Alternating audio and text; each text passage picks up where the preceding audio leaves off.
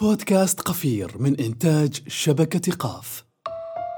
لا يوجد مبرمجين آه، وربما سيحاسبني الكثير على هذه الكلمة. لا يوجد مبرمجين آه، قادرين إنهم يمسكوا مشروع 100% في عمان. لأنه أفضل المبرمجين الخريجين الموجودين في عمان تم توظيفهم من قبل الشركات الكبرى. يوجد لدينا شح. ولذلك سنجد إنه أغلب الشباب استعان بشركات خارجية في البرمجة. آه، سواء كانت شركات عربية أو شركات أجنبية.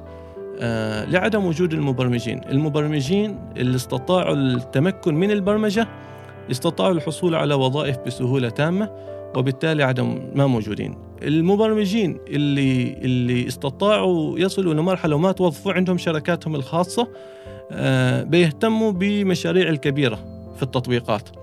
فبالتالي المبالغ اللي يطلبوها أثناء تأسيس التطبيق بتكون عالية عندك أنت كصاحب مؤسسة صغيرة فتضطر إنك تشوف من الخارج. هذه الحلقة برعاية ثواني أول تطبيق مدفوعات عماني مرخص من البنك المركزي العماني. مع التطور التقني المتسارع صار ضروري صاحبها تغيير في أسلوب الحياة. مثال على ذلك الدفع الإلكتروني عبر تطبيق ثواني. يمنحك خيارات دفع متنوعة وسهلة ومن أي مكان وبشكل آمن. رابط التطبيق تلاقيه في وصف الحلقة. حمل التطبيق وادفع في ثواني.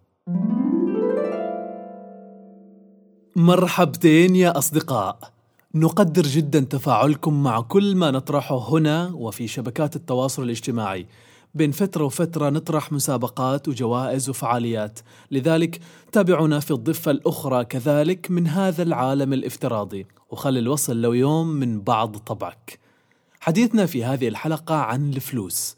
وما أي فلوس طبعا. فلوس الاستثمارات والشركات الناشئة والمستثمرين فيها مع جلال الحضرمي. ما غريب عليكم جلال. سبق واستضفناه في الحلقة رقم 54 لما تحدثنا عن تجاربه الشخصية. ولكن هالمرة غير. جلال مهتم بالشركات الناشئة والاستثمار برأس المال الجريء وبكل شفافية يتحدث في هذا اللقاء عن وضعنا كرواد أعمال مهتمين بالدخول لعالم الشركات الناشئة وشركاتنا المستثمرة بما يسمى رأس المال الجريء. ووضع سوقنا مع كل المجريات العالمية.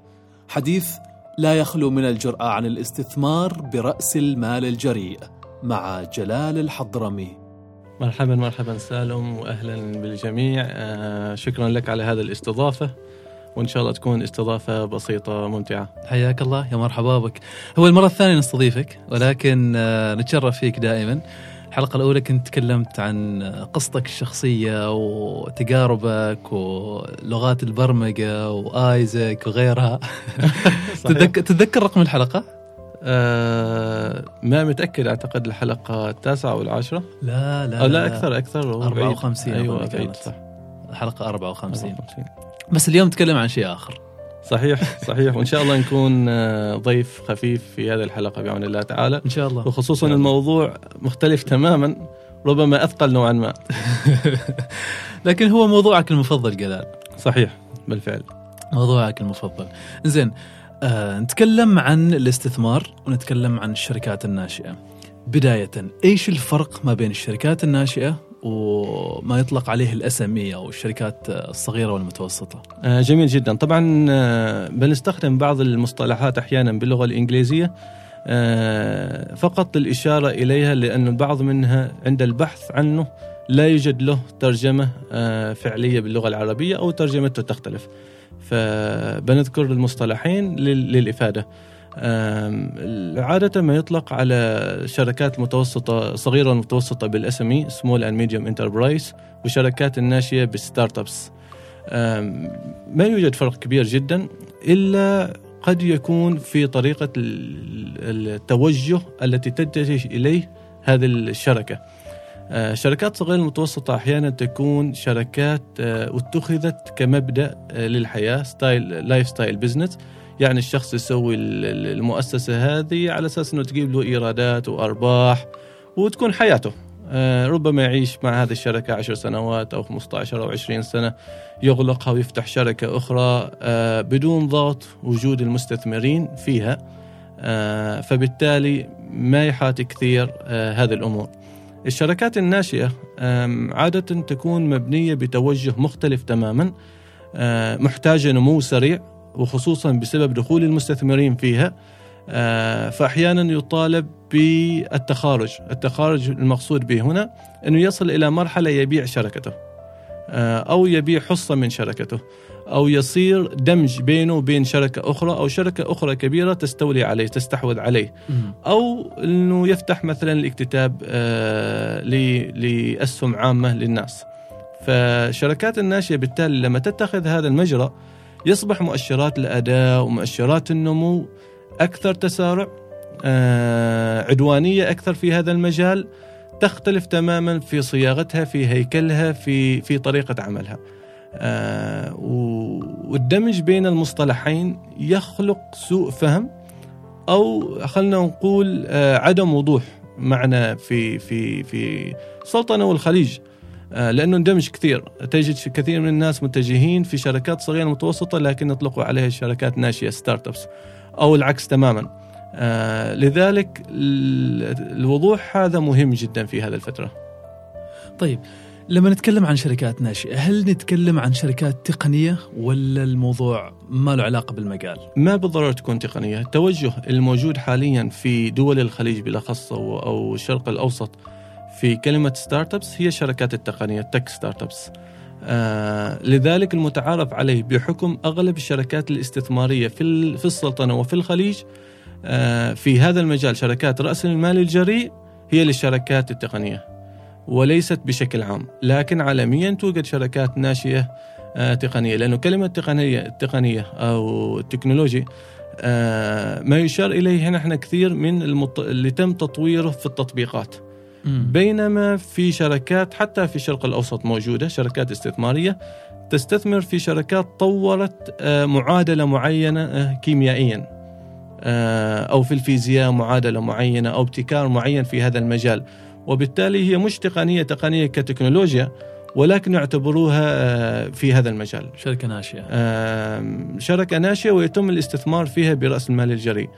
فالمقصود بالتك أو التكنولوجيا عالميا ليس فقط شركة مبنية على التطبيقات آه، أو الأجهزة الإلكترونية لكن لا تدخل فيها حتى الابتكارات في المجال الزراعي في المجال الطبي. كل هذه تدخل من ضمن هذا المجال. تمام. طيب. تكلمت عن الاستثمار القريب. تعال نتكلم عن طرق الاستثمار الموجودة حاليا في السلطنة. أو الاستثمار في الشركات الشركات الناشئة. جميل. هذا سؤال مهم جدا جدا جدا. أول شيء عشان نجاوب عليه هذا لازم نعرف أنه الشركة لما تؤسس يصبح لها مراحل. المرحلة الأولى مرحلة الفكرة ثم تنمو المؤسسة بعد ذلك حسب الإيرادات اللي موجودة فيها وحسب نموها من الموارد البشرية وغيره. لذلك لما نذكر آه، شركات أو طرق التمويل آه، بعض طرق التمويل مناسبة لمرحلة معينة من مراحل الاستثمار. وخلنا نبدأ من المرحلة الأولى في التأسيس اللي هي مرحلة تأسيس الشركة أنت صاحب فكرة وتريد تأسس شركتك. تمام؟ ما عندك أي حاجة على أرض الواقع. ما عندك أي حاجة على أرض الواقع. أحيانا نموذج قمت عملته بنفسك أو طورته مع شركة خارجية. آه، سواء في عمان أو خارج عمان وعندك النموذج. هل تم بيع النموذج؟ لا. هل لديك آه، طلبات لهذا النموذج؟ قد يكون نعم. في هذه المرحلة في عمان عندك ثلاث طرق تقريبا المتعارف عليها في الاستثمار. آه، المرحلة الأولى اللي هي القرض. سواء كان قرض من المؤسسات والصناديق المؤسسات الحكومية أو قرض من البنوك. باختلاف سواء كانت الإسلامية أو غير الإسلامية. وهذه نقطة مهمة جدا.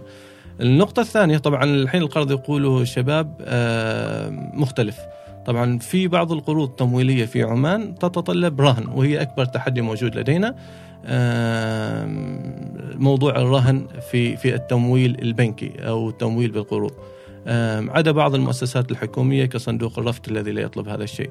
أما بقية المؤسسات تطلب هذا الموضوع. مثل بنك التنمية أو تنمية مؤسسات صغيرة إنماء هذه الطريقة الأولى للاستثمار. بعض الناس لا تحبذ. لازم نعرف ليش أنا أسير على هذا وبشرح لكم إياه لاحقا. ليش أختار هذا ما أختار هذا. الطريقة الثانية هي الشركات اللي تأخذ أسهم من الشركة. يدخل يقول لك أنا باخذ نسبة معينة من الشركة مقابل توزيع الأرباح نهاية السنة. الطريقة الثالثة آه، واللي تم التعارف عليها حاليا في عمان أنها تتم فقط في الشركات التقنية اللي هي تمويل برأس المال الجريء. اي ان أنا أدخل معك آه، باستثمار جريء وبخاطر بمالي ما باخذ أرباح نهاية السنة، هذه نقطة مهمة. لكن أتوقع منك تخارج بعد فترة من السنوات عادة في الشرق الأوسط من خمس إلى عشر سنوات. فهين ثلاث طرق. في المرحلة الأولى أثناء التأسيس المرحلة الثانية غير موجودة في عمان اللي هي شراء الأسهم. إنه تجيك مؤسسة وتقول لك أنا أريد أوزع أرب... آه باخذ من عندك نسبة معينة وأوزع أرباح، ما موجودة كشركة حكومية، موجودات شركات خاصة لكن أغلبها لا يحبذ الاستثمار في الأفكار الصغيرة. ولا يحبذ الاستثمار في أفكار لسه ما بدأت. آه تحبذ الاستثمار في مشاريع كبيرة جدا ومبلغ الاستثماري مالها لا يقل عن 500 ألف فما فوق. لذلك لا تجدهم لن تسمع عنهم لأنكم لستم الفئة المستهدفة من هذه الشركات سواء كانت شركات حكومية أو شركات خاصة. لأنها تستهدف المشاريع الكبرى من ضمنها مثال جهاز الاستثمار سابقا صندوق العمان للاستثمار مؤسسة عمان للاستثمار الاو آي سي. هذه كلها المؤسسات تستثمر ولكن تستثمر في مراحل كبيرة جدا لذلك لا نسمع عنها. إذا أنا كصاحب فكرة مؤسس إيش بقالي خيارين. خيارين. إما التمويل بالقرض أو رأس المال الجريء. رأس المال الجريء حاليا للشركات التقنية. فأنا لو فكرتي ما فكرة ابتكارية يسقط علي النظام الثاني. آه اللي هو التمويل برأس المال الجريء ويبقى للقرض كل الصناديق الموجودة في عمان في رأس مال الجري هي للتقنيه؟ آه إما ابتكار أو تقنية. آه لكن حتى الصناديق اللي تستثمر بالافكار الابتكارية كمركز الابتكار الصناعي ليس نظامه النظام رأس المال الجري. هو مبلغ تمويلي آه تمكيني من آه من الحكومة. فهو من المبالغ التمكينية التي قد تدخل آه، بقوانين معينة نسبة معينة من الأرباح أو نسبة معينة من المبيعات غالبا المؤسسة التمويلية لا تتوقع منها الإيرادات العالية ولكن الحكومة تحاول مساعدة الشباب. هل هي كثيرة؟ ما كثيرة، يمكن آه، تعد بالأصابع. آه، ومثل ما ذكرت لك هي هدفها مساعدة وتمكين الشباب لأنها صناديق تمكينية. أي لا تدخل من ضمن الفكر التمويلي اللي أنت لازم تتبعه. فإذا تدخلها احسب حسابك أنه التمكين هذا بيساعدك تقفز إلى مرحلة ولكن يحتاج لك آه، تبدأ بالتفكير في المراحل القادمة. الحين كثير من الشباب يقولوا لي أنا آه، صندوق مثلا ما أريد قرض آه، وأنا ما أريد أتفرغ. ما في شركة حكومية في عمان توافق تعطيك مبلغ استثماري وانت ضامن آه وظيفة أخرى. لأنه لن تضمن هذه الشركة آه إنك أنت تكون مركز معها بالمئة ما بتضمن التزامك في الفكرة مالك. فبديهيا الشركة الاستثمارية عشان تضمن إنك أنت بتشتغل على الفكرة بتطلب منك التفرغ. وهذا منطق هذا مش قانون فقط في عمان هذا قانون في أغلب آه، دول العالم في مجال الاستثماري. فلما طبعا هذا عتب حصلناه بشكل كبير جدا. كثير من الناس يعتب مثلا على الصندوق العماني للتكنولوجيا أو مركز الابتكار الصناعي أو أو الشركات الاستثمارية الحكومية الأخرى. ما ممكن تعتب عليها لأنه هي في النهاية لما تحط المبلغ حاطة مخاطرة. يعني هم مش قرض وبيسترجعوه هو رأس مال جريء مخاطر. فاحتمال خسارته إذا فشلت الشركة. صح. فبديهي أقل ما يمكن أن يطلبه. أنك أنت تتفرغ لإنجاح الشركة.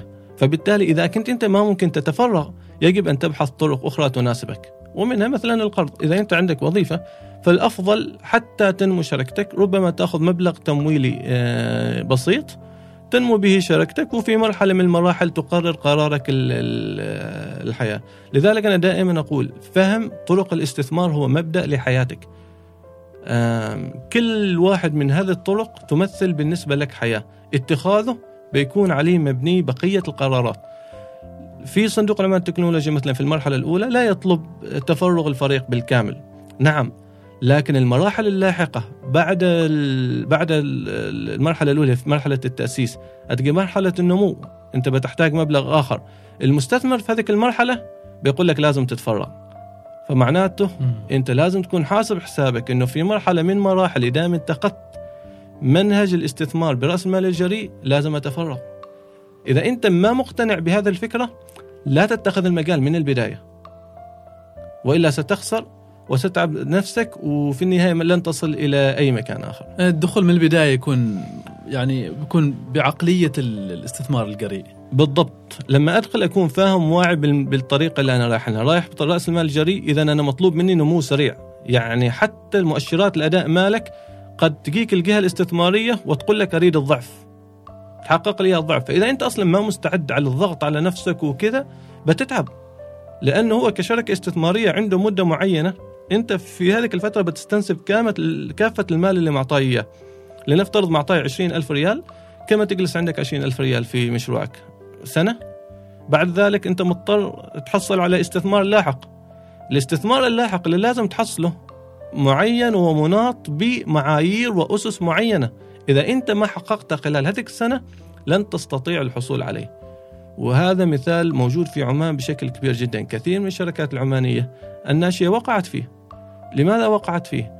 لعدم قدرتها الوصول إلى المرحلة الثانية من الاستثمار مما أدى إلى وقوفها في مرحلة تسمى مرحلة الموت أو وادي الموت. آه لا هم رايمين يطلعوا الجبل ولا محصلين حد يدفرهم يطلعوا الجبل فبالتالي بيصبحوا موقعين في قاع الوادي. آه ينتظروا الشخص اللي سينقذهم ليرمي الصنارة لينقذهم من هذا الوادي. ولأنهم ما عندهم الأدوات لتساعد الصنارة الوصول إلى الوادي لن يستطيعوا الوقوف. وهي مشكلة وقعنا فيها بشكل كبير جدا ربما واحد من أسبابها عدم الوعي بطرق الاستثمار اللي أتحدث عنها حاليا. طيب هذا واحد من التحديات لكن إيش توجهات الشباب اليوم في ريادة الأعمال؟ طبعا واحدة من واحد من الأشياء الملاحظ منها الحين في توجه كبير جدا إنه الخريج يتخرج ويبدأ ريادة الأعمال، يبدأ طريقه في تأسيس شركته الخاصة. كثير سمعناها. آه وهذا كثير سمعناها. طبعا أنا شخصيا وهذا ربما رأيي الشخصي آه ما أنا فقط أتبعه ولكن كثير من المستثمرين اللي شخصيا آه جلست معهم سواء كان في عمان أو خارج عمان. آه، يقول لك الخبرة مهمة جدا. إن أنا أكون عندي خبرة في الوظيفة أو عملت في مكان معين واكتسبت المهارات الأساسية وما تسمى بال soft skills. مهمة جدا قبل خوض الغمار في ريادة الأعمال. آه، خوضك مباشرة بعد التخرج إلى ريادة الأعمال خطير جدا. أنت لا تملك الأدوات الكافية للنجاح. نعم في حالات نجحت لأن هؤلاء الشباب اللي نجحوا عملوا على أنفسهم أثناء الدراسة. اشتغلوا في في تجارات ربما في تجارة معينة أو اشتغلوا في مؤتمرات وفعاليات فكانوا فاعلين أثناء دراستهم. وبالتالي اكتسبوا بعض المهارات الأساسية التي تساعدهم. إذا كنت من ضمن هؤلاء نسبة نجاحك ربما تكون أفضل. لكن إذا كنت أنت في أثناء دراستك ما قربت أشياء كثيرة ما قربت التجارة وتدخل التجارة مباشرة بتتعب كثير. فالتوجه المباشر إن أنا أتخرج وأبدأ ريادة الأعمال ما سليمة 100% في سؤال مهم جدا يطرح الحين اذا ريادة الأعمال لمن؟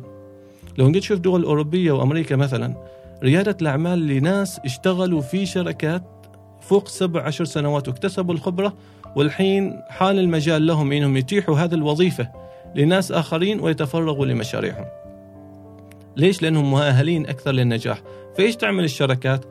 آه يسمى بالانترابنور، إيش الانترابنور؟ إن أنا عندي آه شاب آه موظف في في وظيفتي في مؤسستي وعنده فكرة مبتكرة أقول له أدعمك تأسس شركتك وتستقيل وتسوي لي المشاريع كذا وكذا وكذا ربما في عمان أكثر الشركات اللي تطبق هذا النظام شركات النفط والغاز فهذه نقطة مهمة مهمة مهمة جدا. التوجه الثاني توجه الشباب الحين خصوصا في الابتكار والتقنية آه، لازم تحسب حسابك إذا أنت بتتجه إلى فكرة تقنية من المبرمج الموجود عندك. الفكرة دائما أو المشروع ينقسم إلى قسمين شق تجاري وشق فني. إذا أنت ما متخصص لا في الشق التجاري للفكرة أو الشق الفني وخصوصا المتعلق بال software development أو البرمجة آه بتتعب كثير لأنه بتحتاج إلى مبرمج وأحد القوانين في هذا المجال في الاستثمار برأس المال الجريء في الشركات التقنية إنه لازم يكون عندك المبرمج أو لازم يكون عندك الكود الخاص بالبرمجة لتطبيقك عندك أنت الشركة وليس من شركات أخرى خارجية. م. نعم ربما تبدأ من شركة خارجية outsourced لكن بعد نمو المراحل لما تصل إلى مرحلة معينة سيطلب منك إنك توظف هذاك المبرمج اللي سوالك يكون موجود معك في الشركة. فلازم تحسب هذه الأمور عشان تكون مستعد لها وتتخذ القرار المناسب في الوقت المناسب. إلى أي مدى هذا التحدي موجود في في الشركات الناشئة المحلية جلال؟ آه بشكل كبير جدا. آه لا يوجد مبرمجين آه وربما سيحاسبني الكثير على هذه الكلمة لا يوجد مبرمجين آه قادرين إنهم يمسكوا مشروع 100% في عمان. لأنه أفضل المبرمجين الخريجين الموجودين في عمان تم توظيفهم من قبل الشركات الكبرى. فبالتالي يوجد لدينا شح ولذلك سنجد إنه أغلب الشباب استعان بشركات خارجية في البرمجة آه، سواء كانت شركات عربية أو شركات أجنبية. آه، لعدم وجود المبرمجين، المبرمجين اللي استطاعوا التمكن من البرمجة استطاعوا الحصول على وظائف بسهولة تامة وبالتالي عدم ما موجودين. المبرمجين اللي اللي استطاعوا يصلوا لمرحله وما توظفوا عندهم شركاتهم الخاصة آه، بيهتموا بمشاريع الكبيرة في التطبيقات. فبالتالي المبالغ اللي يطلبوها أثناء تأسيس التطبيق بتكون عالية عندك أنت كصاحب مؤسسة صغيرة. فتضطر إنك تشوف من الخارج. وهذه معاناة اللي نعاني منها حاليا. معادلة صعبة جدا أمانة نعاني منها في في السلطنة. حان الوقت إنه نعلم أولادنا على البرمجة؟ أكيد بالضبط. أكيد بالضبط. يعني ربما يقولوا الحين اللغة القادمه هي مش لغة لغة لغة عربية أو لغة إنجليزية لا هي لغة البرمجة. وربما هذا الحوار اللي يدار حاليا يعني عالميا إنه لا تعلم لا تعلموا أولادكم لغات أخرى ابدأوا بلغات لغة البرمجة ما بعد اللغة العربية ابدأوا بلغات البرمجة. وهذا ما اتخذته كثير من الدول أصبحت لغة البرمجة موجودة في المناهج المدرسية آه، لحاجة لحاجة بالفعل الدول لها. يعني إحنا الحين في عمان أكبر مثال روحوا شوفوا الشركات التطبيقية اللي تم الاستثمار فيها واسألوهم إيش أكبر معاناة لديهم. بيقول لك لا يوجد مبرمجين. بالحرف الواحد صح فحان حان الوقت إنه حتى لو ما تخصصك آه، برمجة تعلم البرمجة يعني حتى لو تخصصك طب أو تخصصك هندسة أو تخصصك آه، في المجال الأدبي لا يعذرك آه، أو يعذر أبنائك من دراسة البرمجة في السنوات القادمة. هي اللغة التي يتحدث بها الجميع في المستقبل الحالي أو في المستقبل القادم. فاتورة الكهرباء، فاتورة الماء، فاتورة الهاتف والإنترنت و و و. فواتيرك ادفعها بكل سهولة وبضغطة زر من أي مكان بدون طوابير بدون انتظار وبدون مشاوير. استمتع بالتقنية المالية عبر تطبيق ثواني. حمل تطبيق ثواني عبر الرابط المتاح في توصيف الحلقة. نصيحة جرب غير اللغة في إعدادات التطبيق وخليها باللهجة العمانية. وخبرنا رأيك في مواقع التواصل الاجتماعي. حلو. زين طيب تكلمنا قلال عن آه، خيارات الاستثمار أو خيارات تمويل المشاريع الناشئة. تكلمنا عن توجهات الشباب. إيش التحديات اللي تواجه الاستثمار آه، عندنا محليا؟ آه آه طبعا التوجه الحكومي. ربما أول مشكلة يجب أن نحلها. إيش أقصد بالتوجه الحكومي؟ عادة في كثير من الدول تتخذ قطاع معين أثناء آه، للدولة للاستثمار فيه. يعني مثلا أنا أوجه الشباب في خطة معينة إنه مشاريعهم والأشياء اللي اشتغلوا عليها في قطاع معين. وبالتالي آه، صرفي للمبالغ الاستثمارية يكون موحد واضح وعندي مؤشرات اداء لتحقيقها في هذاك القطاع. تخيل إني أنا مثلا في في السلطنة عندي خلال السنة الشباب يشتغلوا في مشاريع بقطاع لقطاعات مختلفة تصل إلى أكثر عن عشر قطاعات في نفس الوقت. حتى لما أنا كصاحب شركة حكومية أقوم بالاستثمار وأستثمر في هذه يعني المجموعة المختلفة من القطاعات. لما أجي أعملها برنامج تدريبي آه، من هؤلاء المدربين اللي أستطيع أجيبهم يقعدوا يتكلموا عن كل القطاعات اللي أنا استثمرت فيها. وتخيلوا المجموعة اللي استثمرت فيها مثلا 10 شركات فقط أو 20 شركة في السنة. لكنها لقطاعات مختلفة. متعب جدا. توجيهي لهم آه، متابعتي لهم آه، العلاقات التي أستطيع أن أكونها لهم بتكون متعبة، ليش؟ لأنه جالسين يشتغلوا في قطاعات مختلفة. النقطة الثانية أنا لما أعطي الشباب قطاع معين أو توجه معين أنا أعطيهم أيضا التحديات اللي يواجه هذا التحد... القطاع أو التوجه. وبالتالي تفكير الشباب في مشاريعهم في الجامعات والكليات، تفكير الشباب أثناء عملهم مع بعض يكون مبني على هذه التحديات وبالتالي لما يعرضوا الحلول تكون حلول واقعية السلطنه محتاجتها. الدولة محتاجتها للنمو لكن لما يكون الشاب يطلب منه أنه يؤسس شركته الخاصة أو يتجه إلى ريادة الأعمال وتجده اليوم في فكرة في قطاع سياحي بكرة في قطاع لوجستي بعد بكرة في قطاع آه، زراعي وهو يتنقل من قطاع إلى قطاع لا يعي ولا يستوعب أين يثبت. لأنه كل يوم يشوف فرصة عمان فيها فرص كثيرة. وهذا التحدي تحدي كبير جدا. يعني آه، هي فرصة في نفس الوقت الحمد لله نعم الله سبحانه وتعالى ولكنها تحدي. لأن أنا بإمكاني اليوم أقوم الصباح أشوف لي فكرة اليوم الثاني فعليا عندي فكرة أخرى. لاحظ جميع الشباب. تجد في شهر معين يجد ثلاث أفكار يقول لك أنا عندي ثلاث أفكار أريد أبدأ لها مشروع. لماذا؟ لأنه قطاعات كثيرة فرص كثيرة لا يوجد توجه واحد. طبعا هذا النقطة الأولى التوجه مهم جدا. التوجه في هذا المجال. التوجه الثاني في في هذا المجال آه السلطنة عدد سكانها لا يزيد عن 4 مليون. هل أطلب من الشباب أثناء العمل خصوصا في الشركات التقنية وأكد في الشركات التقنية في المبنية على رأس المال الجريء. آه اللي هي التطبيقات. وأقول التطبيقات تكون business to customers مبنية للعملاء. هل العدد العملاء في عمان كافي إن أسس تطبيقات آه للعملاء؟ ولا يجب أن نخلي العملاء هي الشركات ال B2B business to business التجارب ودراسة الحالات اللي موجودة عالميا إنه الدول اللي لديها وطبعا ربما المغرب والأوروجواي اللي اطلعت عليها أنا شخصيا في في في هذا الموضوع اتخذت هذا المبدأ. طلبت من جميع الصناديق الاستثمارية التي لديها وطلبت من جميع الشباب اللي يعملوا في الشركات التقنية الناشئة أن يتوجهوا إلى قطاع ال B2B ال business to business أو اللي هو عمل تطبيقات أو عمل حلول للشركات. فصار هذا توجه حكومي أصلا. فهذا أصبح توجه لجميع الصناديق التمويلية. يعني أنا كشاب عشان أحصل تمويل ما ينفع أشتغل على ال B2C على تطبيق للعملاء. ليش؟ آه لنضرب مثال بسيط. لنفترض أنا عندي شركة لوجستية أو شركة توصيل آه للأكلات الوجبات. كم عدد سكان في عمان كم طلبية أنا أستطيع أوصلها اليوم عشان يكون تطبيقي ناجح؟ أقصى كوميشن اللي هي نسبة يأخذها كل تطبيق في عمان لا تتجاوز 30% طبعا أعلى نسبة 30% لتطبيق آه، توصيل الأطعمة أو الأغذية. آه، عشان يكون 30% متوسط طلبية خلينا نقول 3 ريال متوسط طلبية المعدل للطلبية الواحدة. كم؟ 900 بيسة؟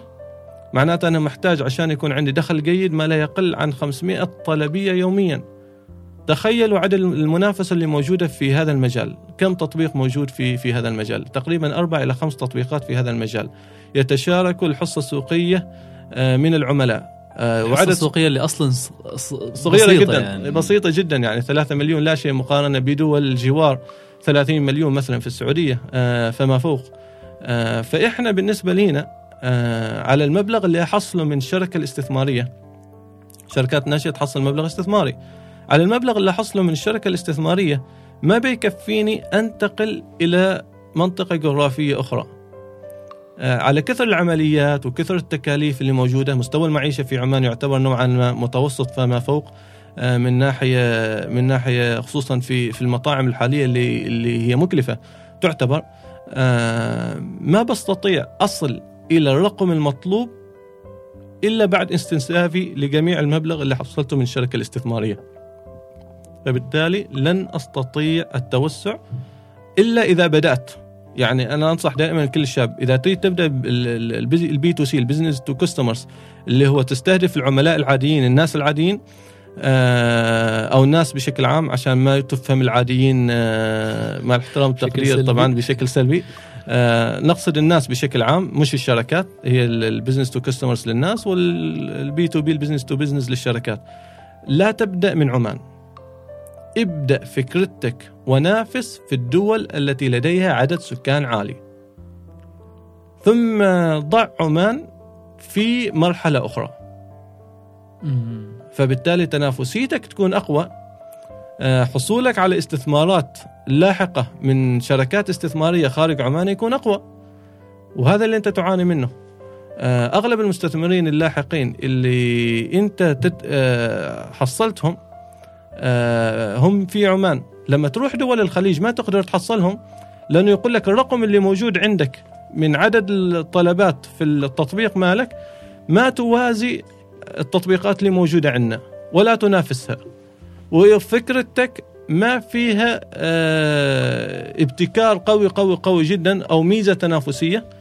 آه، تخليني أستثمر فيك عشان تنتقل منطقتي الجغرافية الجديدة مثلا السعودية أو الإمارات أو قطر أو أي دولة أخرى آه، فبالتالي إيش يصير لي؟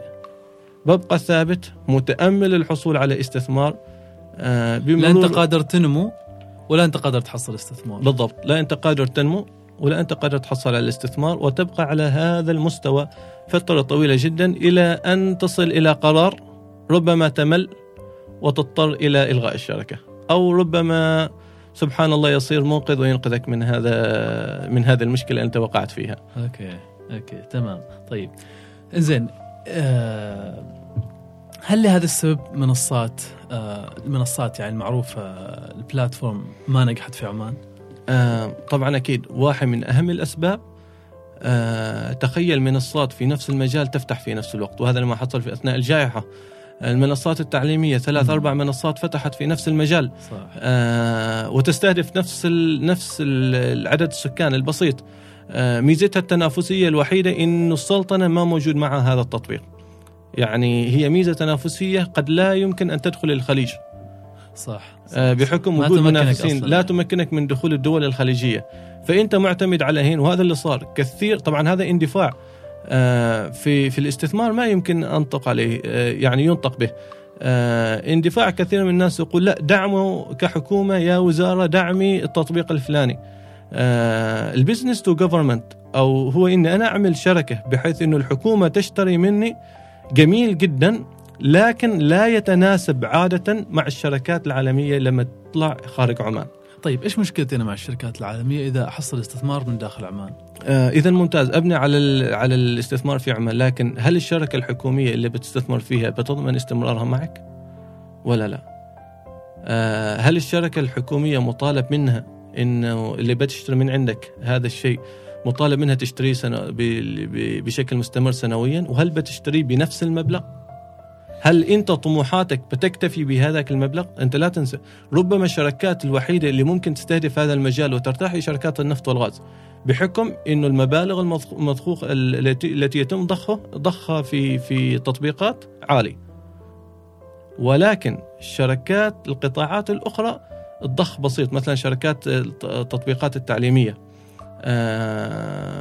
كم المبالغ اللي ممكن تحصلها أنت من عدد المدارس في عمان مثلا.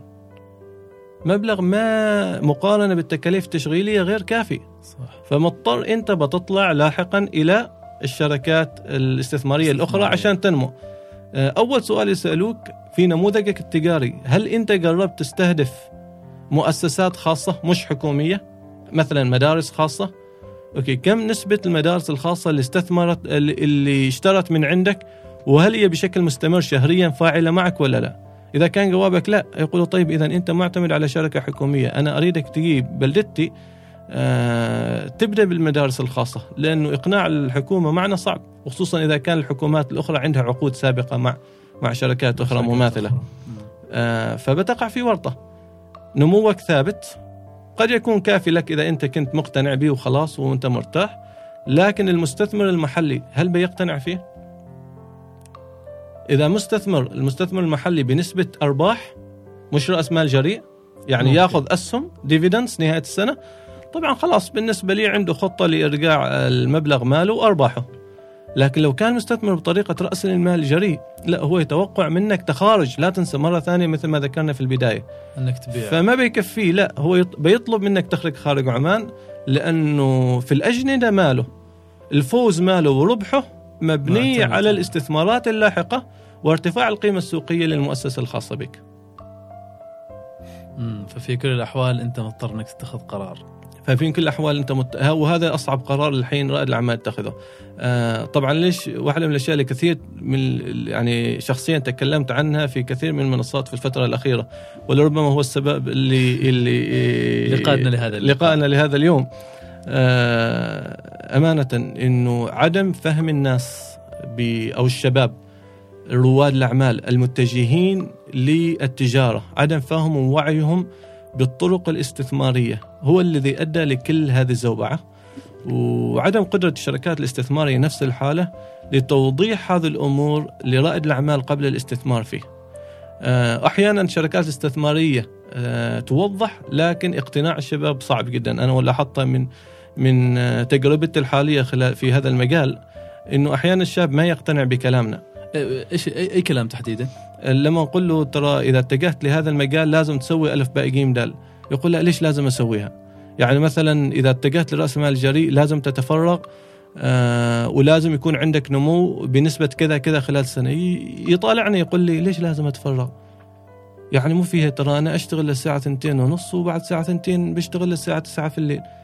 آه لا يا أخي الكريم ترى الشركة الحكومية الشركة الاستثمارية كذا متطلباتها.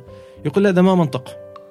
آه، فعدم تقبله آه، للمعايير الموجودة آه، تجده يغامر وأحيانا يطلب يعني أنا عندي أكثر عن حاله شباب يقول لي لا أنا بتفرغ بعد المرحلة الأولى فأنا بحط على ثقة لأن أنا في مرحلتي مرحلة الأولى مثل ما خبرتك في المرحلة الأولى المرحلة الاستثمارية الأولى أنا ما بطلب من سالم ولا من آه، شخص آخر تفرغ. واضح؟ مم. المرحلة الأولى مرحلة الفكرة عادة ما تلقى الشركات رأس المال الجريء تطالبك بالتفرغ. لكن بنبهك ترى في المرحلة الثانية لازم تتفرغ. لازم تتفرغ. أنت أتمشيني. تقول إن شاء الله ما يهمك. لما يقع الرأس الفاس على الرأس وتوصل المرحلة الثانية يصبح الإنكار من كثير من الشباب هذا ما وجدته أنه لا ليش لازم أتفرغ؟ ترى أنا مشيت الحين أموري بدون أن أتفرغ. و... فالشركة الاستثمارية في المرحلة اللاحقة بترفض تعطيه مبلغ. مم. ويقع في هذا الخلاف. فهي مسألة قرار مسألة حياة. آه، لازم تتخذه. اتخاذك له أصعب قرار تتخذه في حياتك. لازم تتخذه بهدوء. آه، لازم تشاور فيه آه، الشركاء الذين سيكونوا موجودين معك. آه، وخصوصا الحين في مسابقات كثيرة مثل مسابقة إنجاز وكذا. تجد خمسة ستة شباب أسسوا الفكرة كفكرة للفوز بالمسابقة. ثم بعد فترة يفوزوا أو يصلوا إلى مراحل متقدمة. يقول والله صراحة وصلنا إلى مرحلة متقدمة. خلنا خلنا نأسس شركة. لا تأسيس الشركة يختلف تماما عن لما كنتم. مشاركين فيها آه. مسابقة. لازم توعوا هذا الشيء. آه، كل القوانين تختلف. إذا ما مقتنعين ما لا تأسسوها عشان لا تتورطوا. طيب نلاحظ اليوم إنه المستثمر المحلي غائب عن المشهد. أو يعني ما أعرف أنا شخصيا الاحظ ذا الشيء. هل هذا الشيء أصلا كائن ولا هم موجودين بس إحنا ما نشوفهم؟ أمانة قبل سنتين كنت أقول إنه لا يوجد مستثمرين أفراد. اكتشفت الحين خلال العامين الماضيين بالعكس موجودين مستثمرين الأفراد لكن غائبين بالفعل عن الساحة. آه، طبعا لأسباب مختلفة. واحدة قد يكون عدم ثقتهم بالاستثمارات ال- ال- ال- بالاستثمار في مثل هذه الأمور. فتجد المستثمر نفسه لما يستثمر في شركة يكون هو موجود فيها. هو مش مستثمر هو مستثمر وشريك في المؤسسة مباشرة تجد يبذل الوقت والجهد فيها. آه، وهذا ما لمسته في كثير من الشركات. للأسف قد لا يكون الطريق الصحيح. آه، الملاحظ أنه كثير من هؤلاء المستثمرين الأفراد ضاعت لديهم مبالغ عالية جدا بسبب هذا الطريقة الخاطئة. بعض المشاريع فشلت. طبعا بالنسبة لهم هي تجارب. لكن نصيحتي لهم آه، ربما الاجتماع في تأسيس منصات آه، استثمارية لكم بتكون أفضل طريقة لاستثمار استثمارات موحدة موجهة بالطريقة الاستثمارية الصحيحة آه، وبالتالي نسبة خسارة المبالغ الاستثمارية تكون أقل.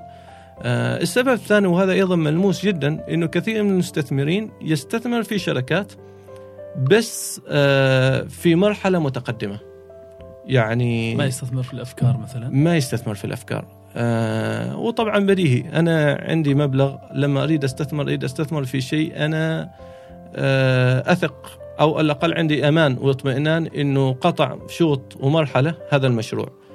آه السبب الأخير ربما إنه كثير من استثمارات الأفراد معنا هي في الاستثمارات الآمنة استثمارات عقارية ومثل ما يقع فيها. أي استثمارات آمنة لا توجد فيها المخاطرة. آه لربما لو كان في الوعي التام وبرأس المال الجريء خصوصا آه لربما كمستثمر فرد بحط نسبة معينة من مبلغ الاستثماري في الصناديق الاستثمارية. آه وهذا الحين لازم تشتغل عليه الصناديق الاستثمارية سواء كانت الحكومية أو الخاصة إنها محتاجة هؤلاء المستثمرين يضخوا مبالغهم. آه ما ما يطلب منك كمستثمر فرد إنك تضخ المبلغ بالكامل. آه، ربما نسبة معينة من مبالغك الاستثمارية بيكون مفيد جدا داعم جدا للمؤسسات وللأفراد للشباب لرواد الأعمال. داعم كبير بيكون قوي جدا. آه، أكبر وهي نقطة أخيرة للمستثمرين. أنت مستثمر لا تسوي مؤسسة تنافس فيها الشباب. يعني الملاحظ أنه عندنا مبلغ استثماري عجبتني فكرة معينة أروح أسوي مثلها. آه أنت الحين بتنافس الشباب بدل عن تساعدهم. لربما بذاك المبلغ كان الأفضل إنك تدخل شريك أو استثمار مع الشركة اللي عجبتك. بدلا من تأسيس شركة منافسة تنافسها. آه الملاحظ وهذه ملاحظة شخصية شفتها آه الأغلب يلجأ إلى تأسيس شركه منافسة بدل الدخول في شراكة مع الشركة اللي عجبته. يقول أنا عجبتني أنا أقدر أسوي أفضل منها. آه، تقدر تسوي أفضل منها شيء أكيد آه، خصوصا إنه عندك مبلغ استثماري عندك المادة اللي هي شيء مهم جدا. لكن لن تضمن النجاح لأنه ربما خفايا العمليات هؤلاء الشباب لديهم خبرة أفضل منك. ربما عدم تفرغك بحكم عدة الاستثمارات الاستثمارات العديدة اللي موجودة عندك. فالأفضل إنك تدخل معهم. حتى بدل عن تخسر مبلغك الكامل ربما هم محتاجين مبلغ بسيط جدا.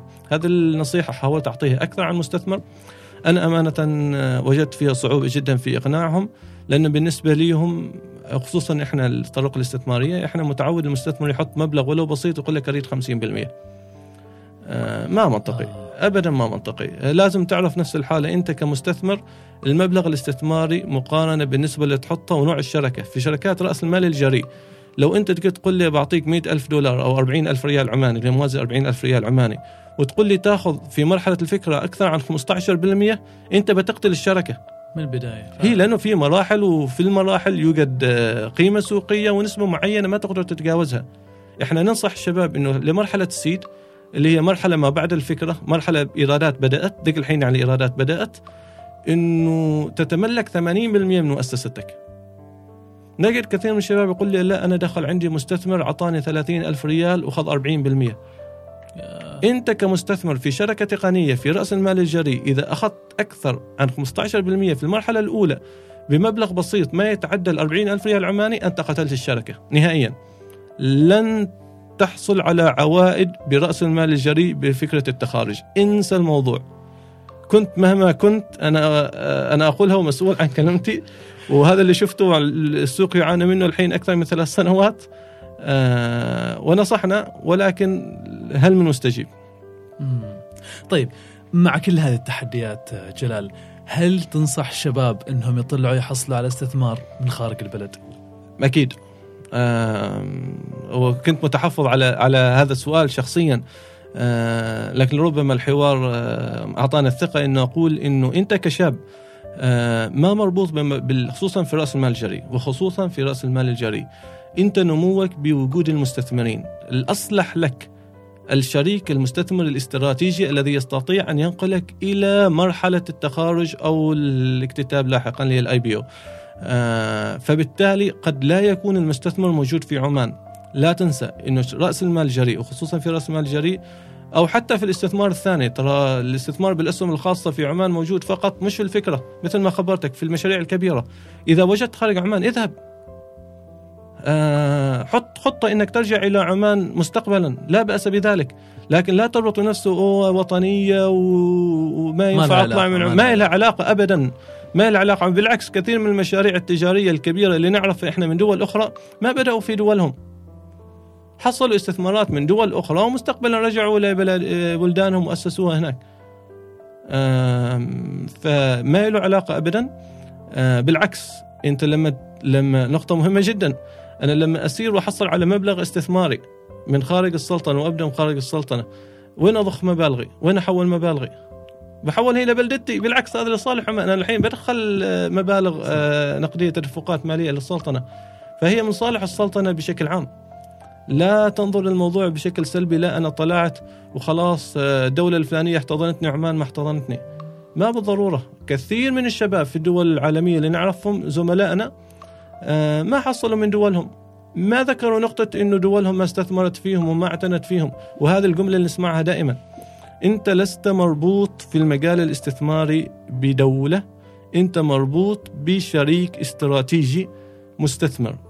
قد يكون موجود في بلدتك قد يكون موجود خارج بلدتك ابحث عنه واقتنص الفرصة. شكرا جلال. شكرا لك. كلمة أخيرة حاب تضيفها قبل ما نختم اللقاء. أعتذر منك أول شيء ربما بعض الكلام كان ثقيل جدا خصوصا على بعض البعض. أه، لكن لازم نعرف أن الواقع والحقيقة مهما كانت صادمة أه، أه، في النهاية معرفتها والوعي بها مهم جدا. لأنه معرفتي للحقيقة الآن تجنبني كثير من التحديات والمشاكل التي قد أواجهها. آه، بالعكس ستساعدني أني أتخذ مبدأ الحياة الذي أريده في حياتي وأتجه إليه بالطريق الصحيح وبالتالي لن أقع في متاهات لن أقع في مشاكل مما يعني نجاحي. فلا تأخذ كلامي بمحمل آه، إنه إحنا جالسين نذكر التحديات لا إحنا جالسين نذكر الإشكالية التي نقعنا عليها وقعنا جميعا فيها من عدم الوعي والفهم في كثير من الأمور المتعلقة بالمجال الاستثماري والطرق الاستثمارية المختلفة والتوجهات. آه، وحان الوقت أنه نجلس جلسات آه، بشكل مستمر لنجد لها حلول وليستوعبها الجميع وبالتالي نجاح الجميع. يعطيك العافية ما قصرت. شكرا لك وبارك الله فيك. جزاك الله خير انتظرونا في الحلقة المقبلة مع ملهم آخر في حوار جديد وموضوع مختلف. لطفا وكرما. لا تنسوا تحطوا تقييمكم على آي تيونز وتشاركوا الحلقة مع من تحبون. إلى اللقاء.